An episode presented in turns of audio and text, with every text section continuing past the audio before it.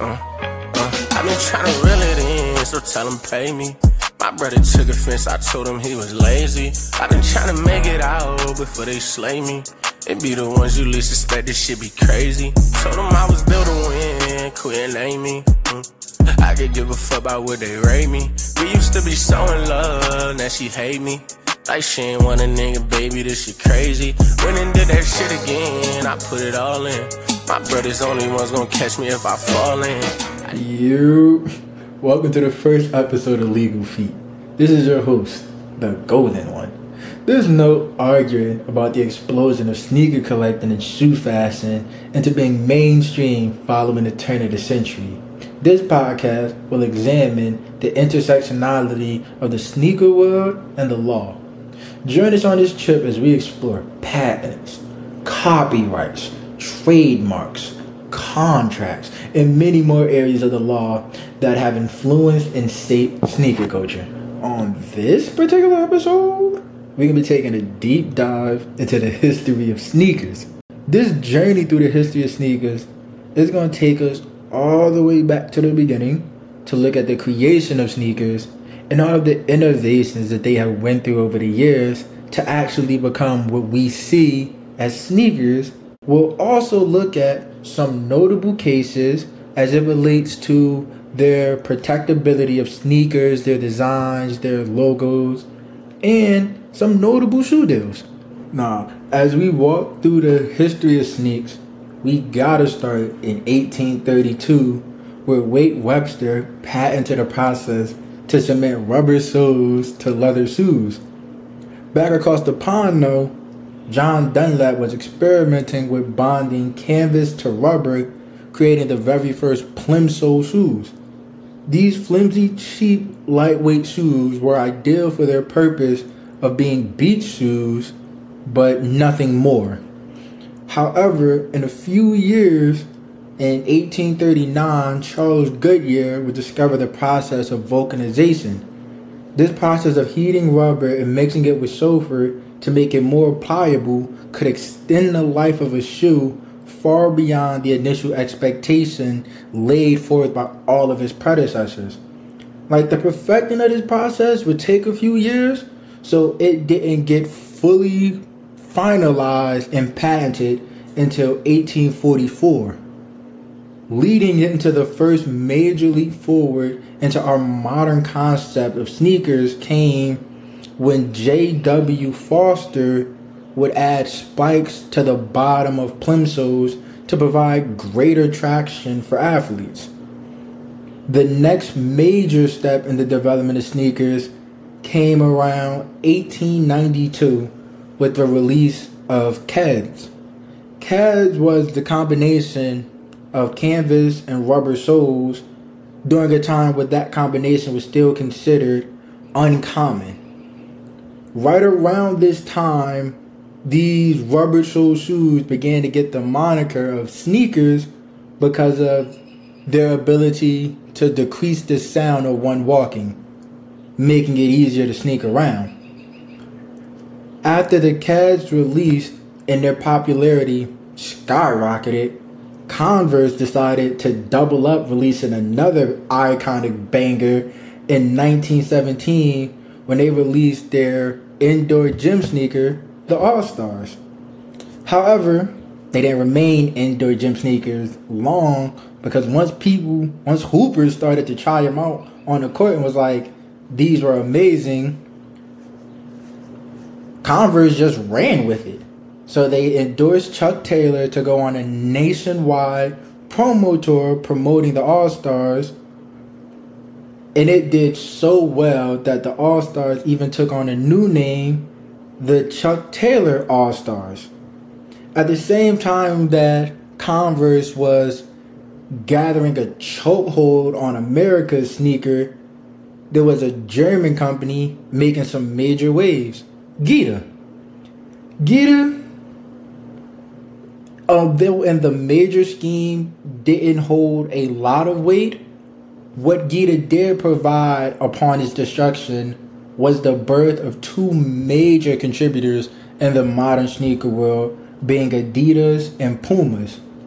The next major leap for sneakers came when New Balance became the first sneaker company to incorporate scientifically testing their sneakers and their promotions of them. And the final domino to fall to get us to where we are currently at for the modern sneaker world came in 1964 with the arrival of the almighty Nike.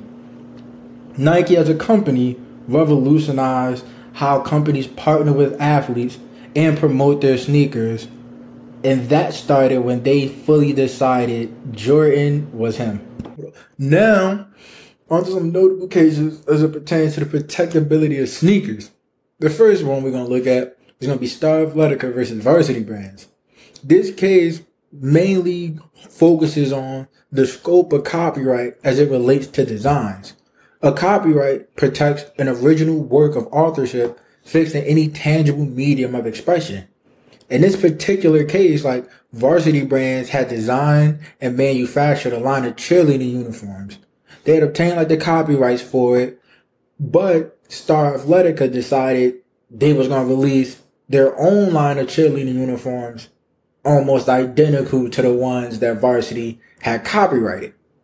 This ended up with Varsity suing Star, alleging a violation of their copyright, among a couple other things. Star counterclaimed, accusing Varsity of making fraudulent representations to the Copyright Office, as they knew that the designs were not eligible to be copyrighted. The Supreme Court ruled that the federal copyright protection does extend to designs appearing on the actual cheerleader uniforms. In conjunction with this ruling, the Supreme Court put forth a new test for determining whether a design is eligible for copyright protection. Quote, a feature incorporated into a design of a useful article is eligible for copyright protection only if one, can be perceived as a two or three dimensional work of art separate from the useful article, and two, would qualify as a protectable pictorial, graphic, or sculptural work, either on its own or fixed in some other tangible medium of expression, if it were imagined separately from the useful article in which it is incorporated. Unquote.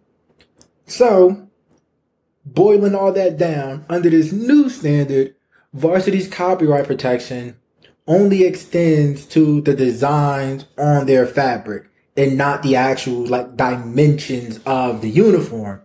So they can't prohibit anybody from making a uniform with the same V-shaped neckline, the same regular dimensions of it.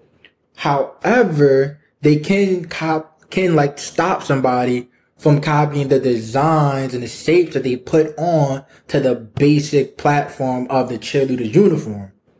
This is a major deal for the apparel industry, as prior to this, like fashion designs weren't considered copyrightable at all.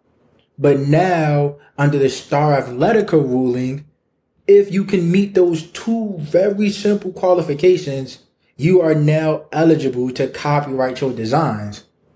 This ruling was so massive that it was essentially the whole foundation for Adidas as they won their case to copyright the Yeezy 350 Boost versions 1 and 2. Yeah, these next couple cases center on the issue of trademark. Trademark allows a business to protect their product and any feature that distinguishes them from others in the same industry. The first of these cases we're going to check out is Adidas v. Payless. The major focus of this case is trade dress. Trade dress is a sub element of trademark that focuses on the overall appearance and feel of a particular product. In this case, Payless imitated some iconic silhouettes from the Adidas catalog, such as like the Superstar, the Tuscany, the Country Ripple, and more. And like instead of trying to like make their own designs, they took those designs and altered the three stripe variation, turning them into two or four stripes to try to distinguish themselves. Payless tried to argue that there wasn't any real likelihood of confusion between Adidas like three stripe trademark and their two and four stripe counterfeits, but anybody with common sense knew that there was. And under the Lanham Act, the only question that they tried to say was presented was, would a reasonably prudent consumer, a one who like use like good judgment or common sense when purchasing goods, would likely be confused? The court reasoned that in order to determine the likelihood of confusion, they would need to utilize the Sleekcraft factors for evaluation.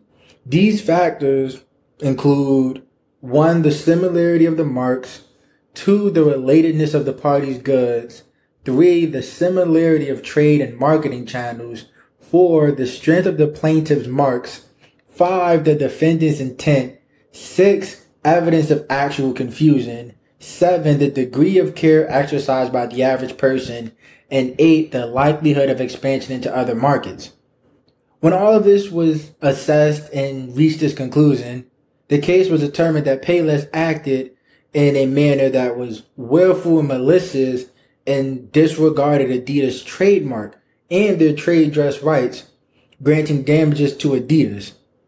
This was massive for the sneaker industry as it now provides protection for sneaker brands from others just trying to knock off their designs and just kind of having them bite that bullet. The latter of the trademark cases we gonna look at in this episode is Christian Louboutin versus Yves Saint Laurent.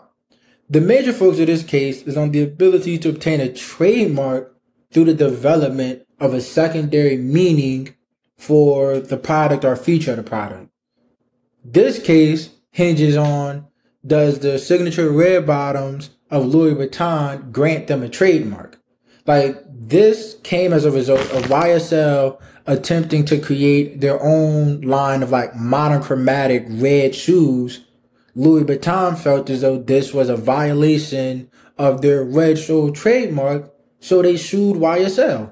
Their lawsuit sought the preliminary injunction of YSL from selling their shoes.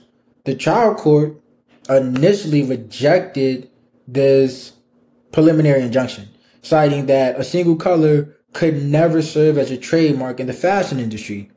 This ruling was clearly appealed by Christian Louboutin. And upon this appeal, the Second Circuit's Court of Appeals reversed in part and affirmed in part. They reversed on the stance that a color could never be trademarked by a company holding that the red sole trademark had, quote, acquired a limited secondary meaning as a distinctive symbol that identifies the Louboutin brand, unquote. However, this ruling was not like all encompassing. It came with a very clear line of limitations put on it. And this clear line was that this red outsole had to contrast with the rest of the shoe to fall into the scope of Louboutin's trademark. So shoes that are all one color, such as YSL's red monochromatics high heels, were good to go, but another company could not try to make a tan shoe with red outsoles because it would create additional confusion as to whether that was Louboutin or not. This was massive as it allows companies to obtain trademarks for colors which were perceived as impossible and logos, generic ones, as long as like they develop a secondary meaning as being sort of an identifier for a specific company or brand. Now, while there are no shortage of notable deals that have influenced how we look at sneakers, in this section, we're gonna briefly skim over three pivotal ones. The first one we're gonna briefly touch on in this section is Converse's endorsement deal with Chuck Taylor to promote their All Stars. We're starting with this specific deal because this was the first major sneaker deal between a company and an athlete. This sneaker deal was so massive in terms of its influence in making the All Stars as successful as they have grown to be, that the company literally changed the name of the sneakers to the Chuck Taylor All Stars. On top of them changing the name of the sneakers, they have even adorned the shoe with Chuck Taylor's signature, and it's still on there a century later. So, in their pioneering efforts to create this relationship between athletes and sneakers, no list talking about influential deals would be accurate if you didn't include this Converse Chuck Taylor deal on it. The second notable deal we're going to briefly look at is Jordan's deal with Nike. Now, the list of reasons why this deal is notable is way too long to touch on all the reasons. Besides all of the financial success that they've had together with Jordan dwarfing all other athletes in endorsement deal money, even while being retired for two decades now, ignoring all of the ways in which their partnership has revolutionized how companies go about endorsements and partnerships with athletes and overlooking everything Jordan has done as an athlete on the court.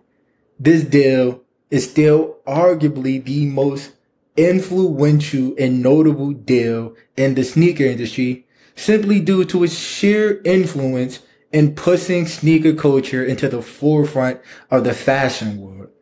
Like this part started off with this brass introduction as these rebellious sneakers standing against the archaic rules of the NBA, but somehow transitions into these juggernauts of style and cultural pieces that everybody not only wanted, but needed. This partnership even altered how you go about advertising and dealing with celebrities as it relates to sneaker companies, turning all of like Jordan's release dates from just a release of a shoe into a cultural event that everybody needed to be there for. The final notable deal that we gonna briefly highlight in this section is between Sheryl Swoopes and Nike. This deal is notable as it's the first deal that gave a female athlete her own signature shoe, the Air Swoopes. This deal needs to be mentioned along with all the other game changing deals as it serves to establish that these sort of like massive rewards for reaching a mountaintop can be attained by anybody and like breaks the stigma that like immortalizing feats as having your own signature stew isn't exclusive just to males. With that, we out here. Appreciate y'all for tuning in, and I'm gonna catch you on the next one.